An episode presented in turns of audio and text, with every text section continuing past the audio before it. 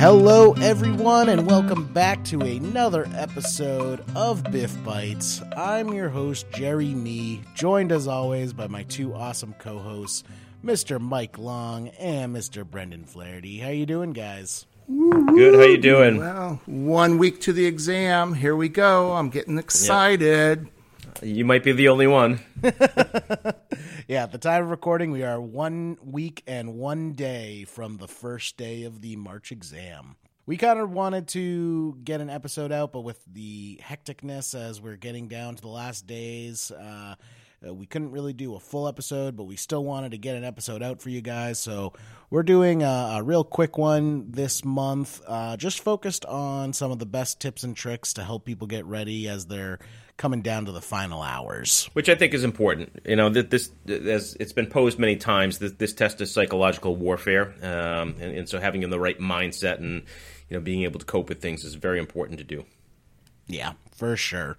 Uh, so we all kind of have our favorite tips and tricks, uh, little things that you can do beyond just the studying and uh, hitting the textbooks. These are the more you know wellness tips and best practices to set you up for success. So we just wanted to kind of share with everyone some of our favorites that we've come across the years, and hopefully they can you know help you boost your score those last couple percentage points you need. Yeah, because often that's all it takes one more correct answer. So, Yeah. uh, we do need to keep pressing pretty hard until we get really close to the exam and then be more focused on re- uh, rest and relaxation. Um, so, Definitely. yeah. So let's actually focus on that now, as far as uh, you know, the last couple weeks. Uh, so where everyone listening uh, who's taking the March exam is either one week away or two weeks away at the most if they're taking the last day of the exam. Um, what are what are some uh, tips, Mike, as far as for people what they should do in this last you know week or two? Well, obviously, to brush up as best as possible on, on any really weak subjects, but without ignoring some of the best subjects so that they can max out the score on their good stuff. Um, but I, I find down the stretch, it's very helpful to have to really pound your notes, the flashcards that you created for yourself, or just spiral pages in, a, in a pad. Start to pay really close attention to that because it's on those notes that you've really summarized the concept, you've summarized the topic, and you want to have th- those few words trigger hopefully complete memory on the important points of that particular topic. So I would I would start to move into that um, and and I think get off of you know am I passing and am I not passing as there's no practice question score that's going to guarantee that we we pass and there's not one that guarantees we're going to fail so just uh, you know do your practice questions but more importantly review it and see why was that correct answer shown the best one that was offered Do or do not. There is no try. exactly Right, Yoda. So, uh, Brendan, you know, I get a, Yep. I get students question me all the time. You know, I, I didn't have enough time in the pre-study. I didn't fully read retirement. I, I just don't feel comfortable with it. Um, are should people still be trying to work on basic concepts at this point, or at this point, is it more worthwhile for them to just work on the areas that they do feel comfortable with, and basically just hope to uh, get lucky in certain areas? Yeah, I mean, I would say that the time for learning is probably over. You know, at this point, you are um, being strategic in, in what time you have left. Uh, you want to exploit your strengths. Um, and then, you know, some of the test tips that I'm sure we're going to get into here in, in this this podcast will will work to mitigate some mistakes, right? So we want to try to be able to narrow things down. There's some standardized test taking tips that you can you can leverage. Uh, so if you come across a question you have absolutely no idea on, uh, you can still try to, to to whittle it down to something that gives you a better chance of being correct. But you know, in terms of trying to understand a concept that you don't currently understand, we're probably past that point. Um, and, and, and at this point, you want to exploit the strengths that you do have. Yeah, that actually reminds me. So last week I was working with a student, and he was really beating himself up over investments because he just couldn't get the formulas for covariance and beta and Treynor, Sharpe, Jensen. He was just having a hell of a time with it. Couldn't, you know, grasp it. Was getting the questions wrong. So I'm like, okay, let's just approach this differently. You don't have enough time to fully understand the math of it. Let's work on the logic side because you're much more, you know, logic based than uh, you know, math focused. So what I want you to do is just drill yourself on the definitions of all these formulas, what they're used for, and then approach the questions that way from a logic perspective. And his scores Yeah. went way up over that because he wasn't focused on the formula. He was focused Yep. on the relationship between them and how they interact with each other. And just that simple fact allowed him to whittle down uh, the answers to just the couple correct answers that his score went way up because of it. Yeah, I think it's important to, to really take that pragmatic approach to these questions. Uh, and, and it's important to remember that um, it, it's it, it, it really is not a math test. It's, it's very much a reading comprehension test. And I, the, most people that you talk to after the exam will say that there was less that they had to do with the calculator uh, than they thought going into it. Um, you know, that being said, you're certainly going to see math, and you're certainly going to see uh, times where you have to use that calculator. But most people overestimate the amount of times they actually uh, engage with the calculator on the test. Right, definitely. Uh, and just knowing that, you know, how they interact with each other is often enough to get the right answer on a question. Yeah, You know, I think you know. Again, when if you if you get blown up on something, where you look at it and say, "I've never even heard of this before," uh, it's not. You shouldn't just quit, right? You should still try to. To your point, Jerry. Uh, to, to see if you can if you can decipher through standardized test taking ideas or through you know having some knowledge uh, a, a way to kind of get through the question and narrow down your choices. Right. Like probably I would say one of the best examples is Treynor Jensen Sharpe. You know, you might not have any idea how to solve the formulas for those three, but if you know that alpha and Treynor use beta and Sharpe uses standard deviation, you can get a lot of answers correct that way just based on the information provided. If they give you the beta and the beta is really high, that tells you you need to look for alpha or Treynor. Yep, yeah, absolutely. Yep. Yeah, and I mean, and this is not a CFA, right? So, so this is this is it's more important, I think, to the to the CFP board, and it's more important to your success on this test that you're able to interpret the statistics as opposed to quantify the statistics. Uh, you know, that again, that being said, you're, definitely gonna have to quantify some stuff. Uh, but in general, you know, your interpretation of what you're looking at uh, is more important. Well, and take that same approach to, um, you know, what your hardest subjects have been. And for a lot of students, um, that would be uh, income tax and estate planning, you know, when they're not working with that on a daily basis. The test does not go 10 levels deep on those topics. They expect us to have a general understanding of the different concepts, um, but they're not going to go into 10th level nuance exceptions to the exception. So as you look at those topics, just try to have that general field. You know, why does this exist? What this particular type of trust fund, let's say, what is a what is a client looking for if this could be the, the solution for them? But don't feel like you have to come out of there uh, as a CPA or a estate planning attorney. That those, these questions will be fairly basic um, if you spent time in the content. And don't let Mike scare you, even though they, he says basic, they're still pretty hard, right? Basic to him, but hard to yeah, every area is. I mean, even even the ones that we feel we know quite a bit about, there's just wording and such. Um, I just don't want someone to throw in the towel thinking I'm just going to mark C on every income tax question. Yeah, you can't do that. because it's my real weak suit. Read it, read it fully, read the choices, and and see how many you can knock out. Usually, you can knock out two Yeah, and- right away. And, and to Mike's point, like just don't quit. Like the the if you quit, it's not going to work well, right? So so you need to you just need to fight your way through. You're going to be exhausted at the end of this. Uh, you're going to be probably a little resentful after the test. Uh, but in, in in general, if you don't quit, you'll be you'll be all right. Yeah, and, and the just know, and, and this could apply to these last remaining days of study, but just know with the exam, you're going to have some stretches where you just absolutely know you got the last five right. Yeah. And then you're going to hit some stretches where it's like, uh oh, I think I've just totally guessed on the last five. Just know it's coming and don't let it rattle you because you know your heart rate goes up and you just have all this adrenaline that's pumping. Just keep going and know that you're going to have both kinds of stretches it, it, throughout the, the session. As is everyone else that's taking the test with you, right? So no one's going to get 100 on this test. It just doesn't happen. And and so uh, you, you just need to, to, to Mike's point, understand that, that you're going to have uh, good turns and bad turns for sure. Whenever I hit those stretches, I like to say to myself, "Better lucky than good," and that uh, that mantra kind of yeah. gets your morale yeah. up as you make your way through those stretches. So, as far as the actual study goes. Um, a big thing that we tell students first getting into the CFP exam prep is it's not like the Series 7. It's not like the other FINRA exams. You can't just jam practice questions and expect to come out on top. I feel this is the part of studying where that actually stops being true. Now is the time where people should really start working on their practice questions. You know, you've learned everything that you can.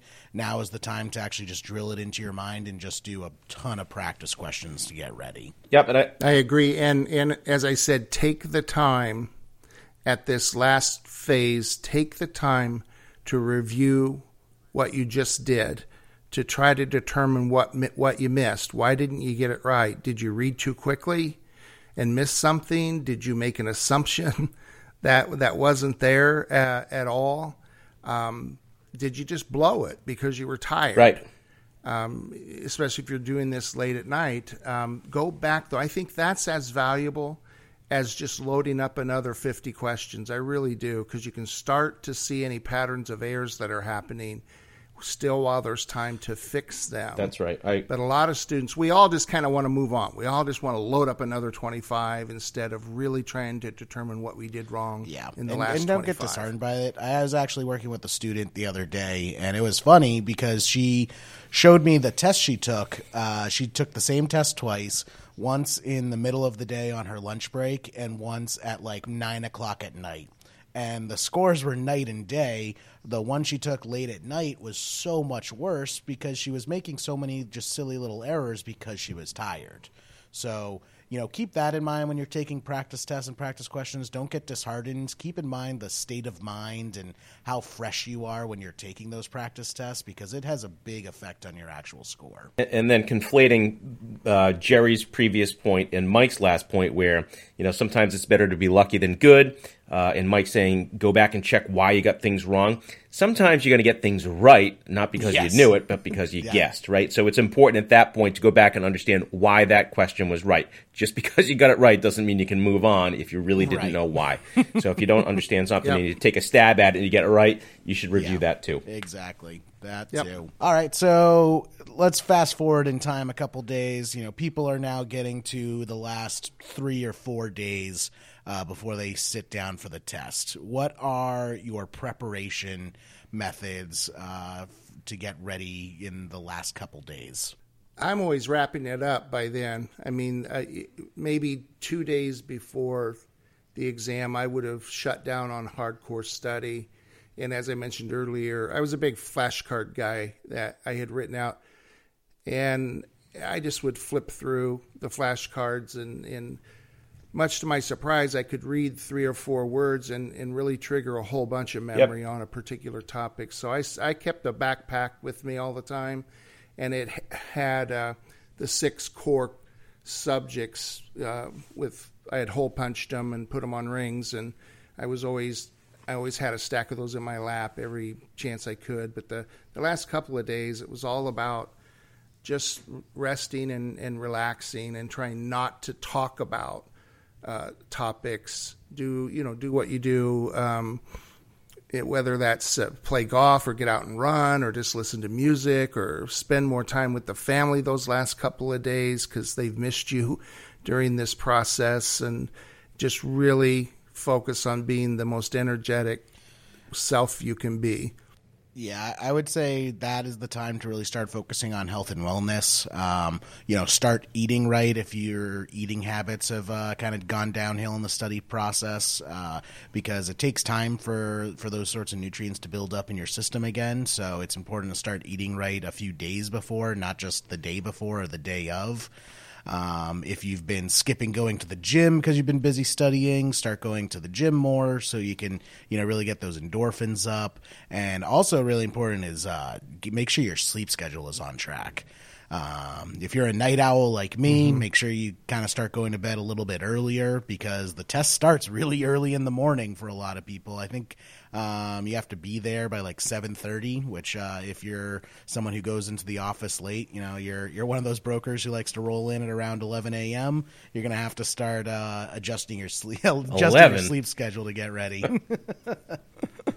Um, so yeah, na then's really important to you know get your exercise in line, get your food in line, uh, and get your sleep schedule in line so that you you're ready to go when it comes for test day. and, and start thinking positively. You know, start thinking like I'm going to pass this test. I know what I'm talking about. I've learned a lot, and I can, re- you know, uh, reproduce this information that I've spent all this time uh, learning, and and think, you know, start allowing yourself to think that you're going to actually be successful on the exam. Yeah, I always looked at the flashcard notes in that manner, um, and I always looked at each line, each each bullet point I had created over the months on the on the flashcard was a question about that topic I could answer. And so for like traditional defined benefit pension plan, maybe I had 17 things on there and my attitude became bring it on. I know a whole bunch about those plans. What do you want to ask me? Because I bet it's one of the 17 things that that I have spent some time with, and it was a real confidence boost. Yeah, and again, going back to merging your two points, where you know, Mike, uh, I'm sorry, Jerry said to uh, to get some sleep. No better way to get some sleep than start going through flashcards and estate planning. Uh, that'll put you right out. So- Yeah, medicinal This is actually probably a tip I, I wanted to say on an episode a while ago, but uh, this was a tip that was given to me when I was in college, and I've never realized how true it was until it was spoken out loud. But don't study in your bed. When you are in your bed, your body is used to sleeping. So if you study in your bed, you're just gonna tell be telling your body that it's time to go to sleep, and you're gonna start drifting off, and you're not gonna be paying your full attention to your to your study material. Um, you know, when you're studying, study in a location where you're used to studying. You know, at your desk at your office or in your workspace at home. But if you just try and you know read some tax law while with some pillows propped up in bed, you're gonna find yourself drifting off to sleep more often than not. Interesting. That's a Good Yep. point. So we're at we're at the stage here where you're you're you're still a day or two before uh, exam day, and you know, like I said, if you if you don't know where your testing site is and it's it's it's not too far out of your way, I'd go find out where it is. Find out if there's any uh, road closures already as we get into you know construction season. Yeah, listen, listen to that dad advice. I remember that. So when I was right out of college, taking the Series Seven exam, what my my dad was like, "All right, get your jacket, come with me." And I'm like, "Where are we going?" He's like, "Well, we're gonna go see where your testing site is." And we got in the car, and he drove me over to where the testing site was, and we looked around the area. We saw where the parking lots were. Uh, you know, we saw what was around in the area as far as food wise. Uh, it's definitely valuable to scout out the location so you're not going to a brand new place at a brand new uh, location without having any experience there. It really takes a lot of the stress out of it on that early morning. Yeah, because they, um, you know, the start time is the start time. You're on your way, and and the line would, uh, to check in. You know, maybe maybe we segue into that now. Uh, you, you know, you might get nervous if you have a really long line Yeah, let, um, to try to get through the check in. yeah. Let's transition. So now, now it's day of the exam. What should be people doing on the day of the exam? Uh, so you've already, you know, got your eating in line. You've scouted the area. You've uh, got your mind in the right place. You're thinking positively, and now it's test day. Well, obviously, before you leave the house, make sure you've got your calculator with you. Uh, if you haven't changed batteries in the calculator in a little while, I mean, you, a lot of us will use it a lot during the practice tests and, and questions leading up to the exam. You might want to have some extra batteries with you just in case it dies. Um, but you want to make sure that you, you everything that you need to be successful, you want to have with you when you leave the house, as opposed to getting there and realizing that you forgot it. And honestly, even beyond additional batteries, if you have a friend who's taking the exam on a different day, or you just have another friend in the office who's a CFP already and has the calculator, see if you can borrow theirs. Um, you can bring multiple calculators into the exam, and if your calculator's batteries die in the middle of the exam, you're not really going to want to be fiddling with replacing batteries and eating up valuable time. You just want to put that calculator aside and pick up the new calculator and just get right back into it. And I would also encourage the use of just a simple arithmetic calculator. Uh, so if you're using, you know, let's say the HP 12C, uh, which is in reverse Polish notation, uh, you know, doing arithmetic on that is just a hassle. So just just bring, you know, some dumb solar powered arithmetic calculator to do your simple calculations on. People often ask this. There is the uh, the computer calculator. There's like a little app for a simple calculator on the computer, but anyone who's used a computer calculator knows it's just not the same thing as you know right. having it in your hand, especially when you have, when you're going through like a long series of calculations. And if you've used it, you know, again, trying to replicate your test environment, if you've used it in the practice test or, you know, during your study, if you've used a handheld arithmetic calculator, then, you know, something simple like that might be enough to throw you off your game if you start using the, the computer's calculator. So you want you want to bring with you the things that you use to prepare. Yep. So yeah, and be rather obsessive about clearing out after every problem. Yes so you don't get stuck with things in memory and then you don't match the next one and you begin to panic. Right. Just keep clearing. Yeah, clear, clear everything. Yeah, clear two plus two. Clear it after that. I 100 percent agree with that point. Nothing worse than that error seven message on your calculator when you're yeah. in the middle of the test. you're like, oh, what did I do wrong? Oh no. Yeah. yeah.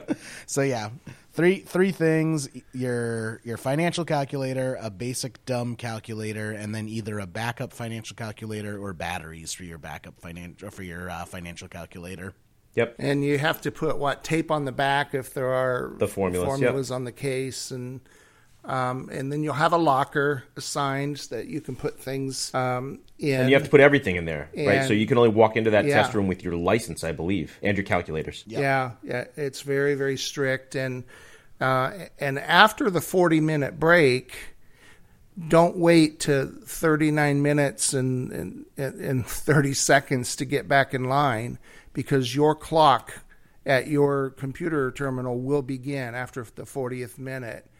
So don't get stuck in a long line that may cost you two, three, four minutes on your on your next session. Yeah. And even if your testing center is in an area with lots of restaurants around or fast food, I would still recommend bringing your lunch. Um, it's just one less thing you have to worry about. It's one more thing that you have prepared and feel confident that you know is exactly what you're expecting.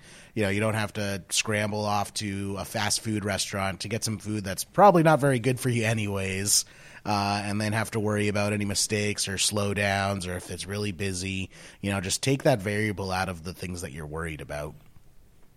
Yeah, and and my style.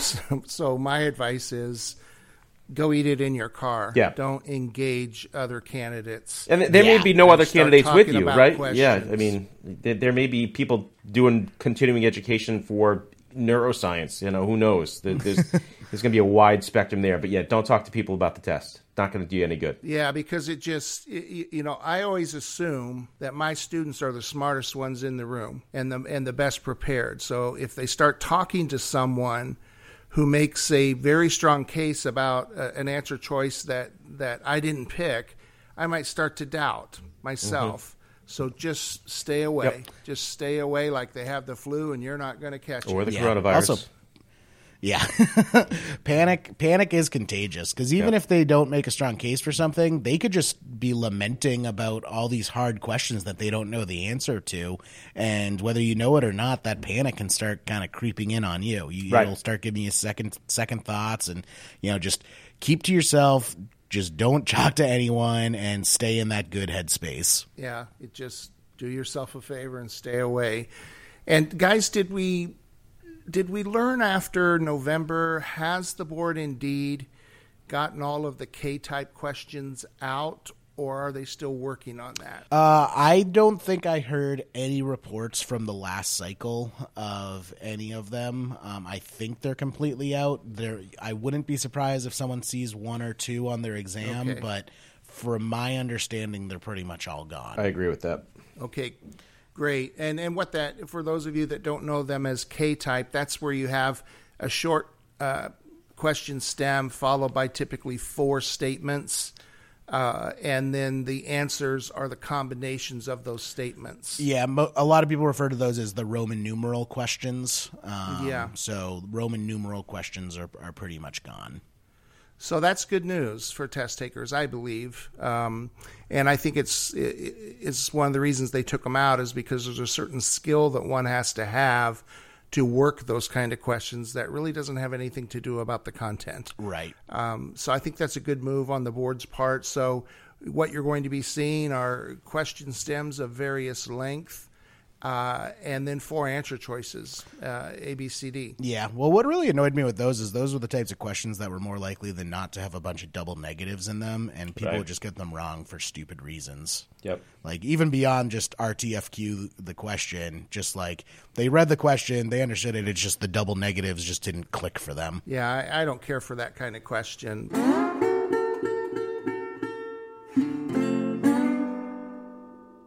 So our understanding is not every test center has the formula sheets in paper form. Every test center has them in digital form, where you'll see them on the computer. Um, but some of the test centers will also have them printed out, and you'll more likely than not have to request those formula sheets. So there's no harm in doing it. Uh, I, I would definitely do you- it. Yep.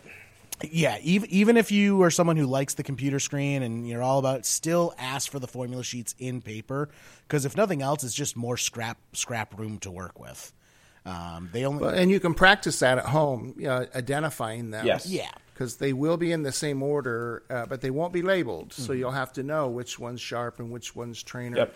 So just print some out at home and practice it. yeah, being able to write notes in the margins, little things like that, those those really help. And also, as far as scrap paper goes, you're only allowed two pieces of scrap paper at a time. If you fill up your scrap paper and you need more, you have to turn in your pieces of scrap paper to get fresh sheets, which is kind of funny, but it's a good thing to keep in mind if you're someone who likes, uh, you know, doing a lot of hand calculations on paper. Yep.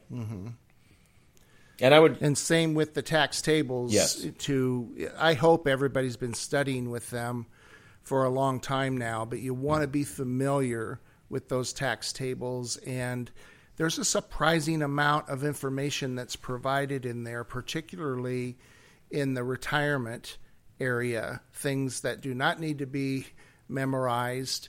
And you want to practice with those here down the stretch so that you know not only what all's in there, but where approximately in that handout does this information exist or that information exist. So you don't spend a lot of time digging through it. Yeah. Well, for me, my biggest thing is, especially in this day and age, almost everyone's workstation has the double monitor now. You know, I remember when I first got into the industry and we switched from the single monitor workstations to double monitoring workstations, what a huge change it is.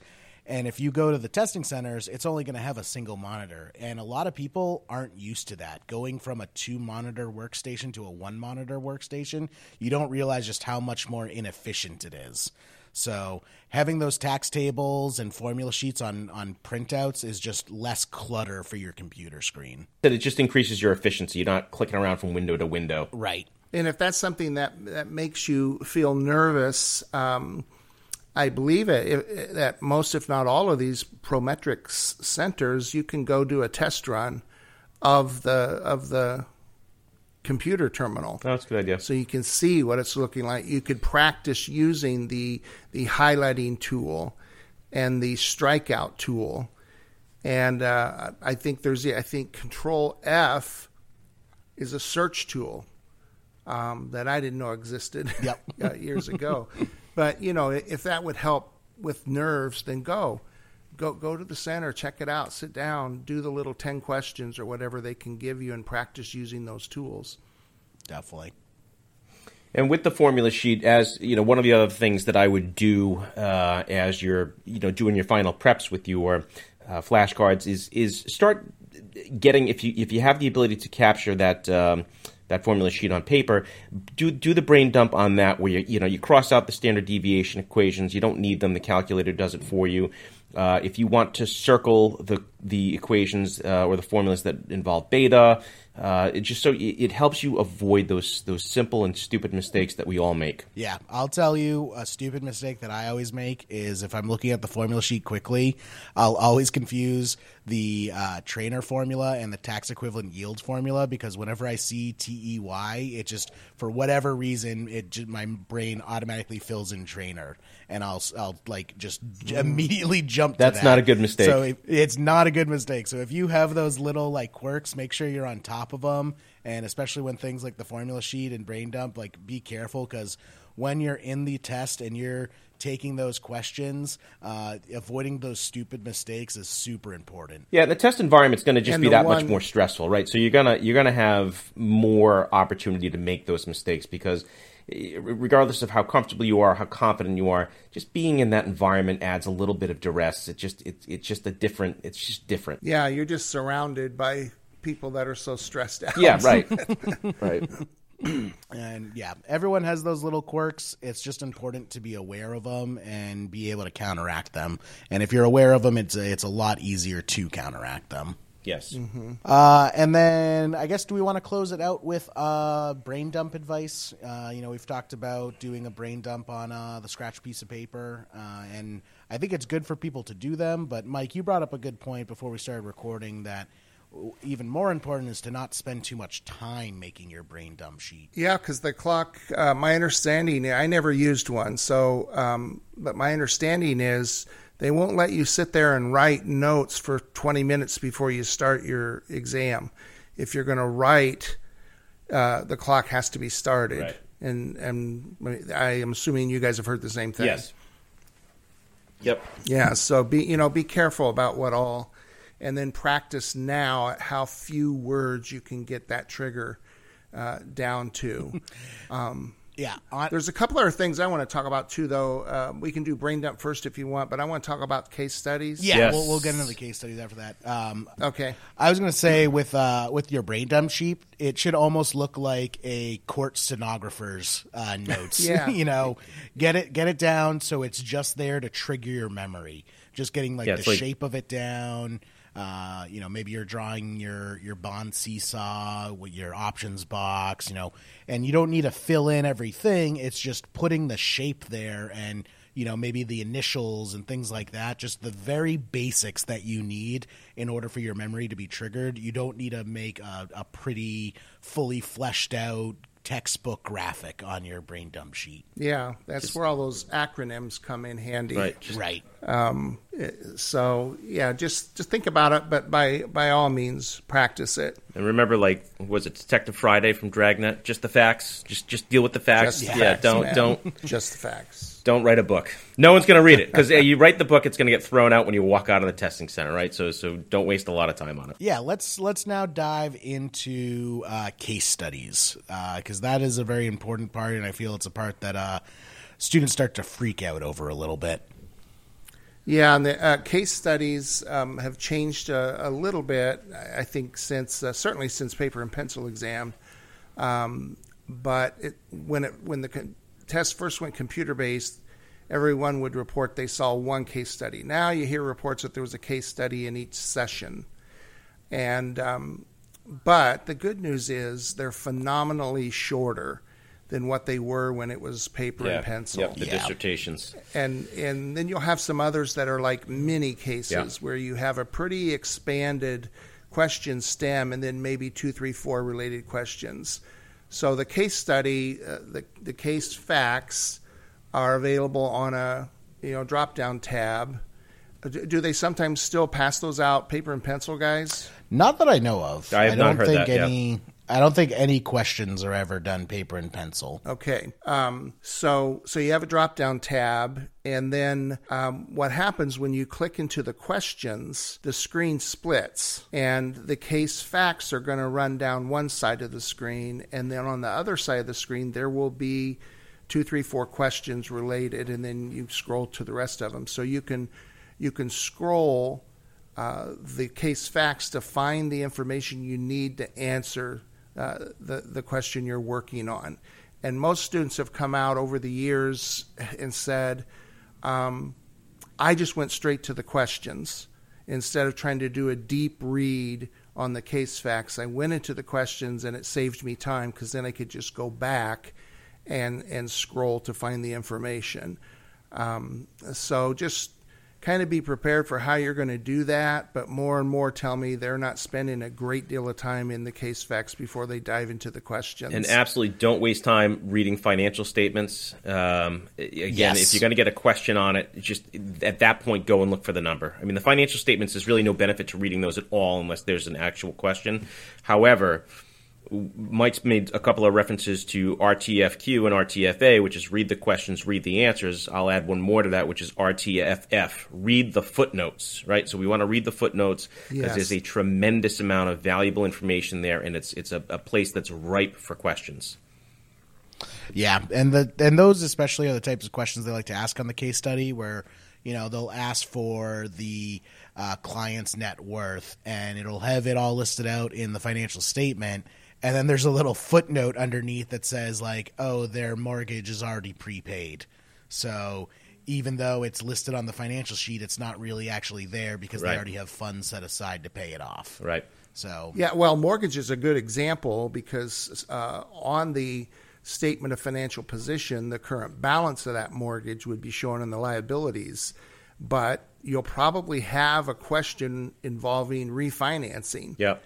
So we Oh, need yeah. to we need to know well what's the Rate, what was terms. the original Yep. balance. You'll also establish Often that basis. original balance is in the footnotes. Yep. Yeah, and that's the difference between you know spending five minutes doing a complicated amortization calculation or just realizing that it's just provided for you in the footnotes. Yes. Yeah, and that, that's just it. Like, why waste any time? It's, if it's just a, a, a simple, you know, factual question, bang, it's right there in the footnotes. You're done. You don't have to waste any time at all. Um, Yeah, and the the longest case I've heard of thus far uh, was 15 questions in this format, whereas in paper and pencil we had 25 and 30 Ah. Brutal, too. question Yeah. cases Yep. and and maybe 30 pages of uh, of case facts. Yep. Yeah. So whether you see just one or whether you see one in each session, um, you know, just get in there, open up the questions, start scrolling like a little treasure hunt for your answers. I always liked I I always liked reading the questions first because I could find one or two questions that I really didn't need to look at the case facts to answer because it was so general. Mm-hmm. And it just that's a boost when you're tired and you know ready to be done. It's a boost. of like, oh, I can answer that right now. Yep. yeah. And it just puts you a few seconds ahead. Yeah. If anything, I know some people have a hard time with just jumping straight to the questions. If anything, just read that like little fluff paragraph at the beginning of the case study where it introduces you to the clients because you know that that helps some people just having an idea in mind of who they're actually working with. Um, That's a great point. That is a really great point because you pick up a lot of demographic information in that first paragraph or so. And then I've always thought that that starts triggering your brain based on those demographics of what kind of things should I be looking for? uh, I might get asked is it a young family? Is it a widow or widower? Is it a small business owner? I mean, you can start rattle. You're doing it right now. Right now, you're probably thinking of okay for that that young family. What are the really key areas for them? Yeah, and watch out for juniors. I've noticed that come up a, a, a bit more frequently. Is uh, they'll have like client and then client junior, and if you're not careful, you'll start answering the question for the client, but the question's really asking about their son or daughter. So they'll have like Tom the client and then Tom Junior the client's son, and you'll have to be doing the question based on the uh, metrics for the son. But if you're not careful, you might think about doing it from the father's time horizon, and you end up getting the wrong the wrong answer because of it. Yeah, that's nasty. Doesn't sound like a big deal, maybe, but under the pressure of the exam, um, you know, it, that's an easy mistake to Yeah. make. Th- Then the other thing I want to talk about um, along these lines is changing answers. Yeah. And my advice with that is the NFL replay rule, unless you find irrefutable evidence. Yep. When you look at it again, that you missed something uh, material, don't touch it. Leave it alone. And by all means, do not mark every other question for review. You're not going to have time to go back and look at 50 or 60 questions. But you want to be able to get to the ones that you really need to review. And that review later kind of feeds into itself, right? So if you start really checking those off, then you're going to start thinking, okay, well, I should review. It, it, your bar gets a lot lower every single time uh, you, you do that. So to Mike's point, you, you want to make sure that it's something that you really think that you might consider a different answer for uh, down the road. The, the other thing too is you might find answers to previous questions in the test.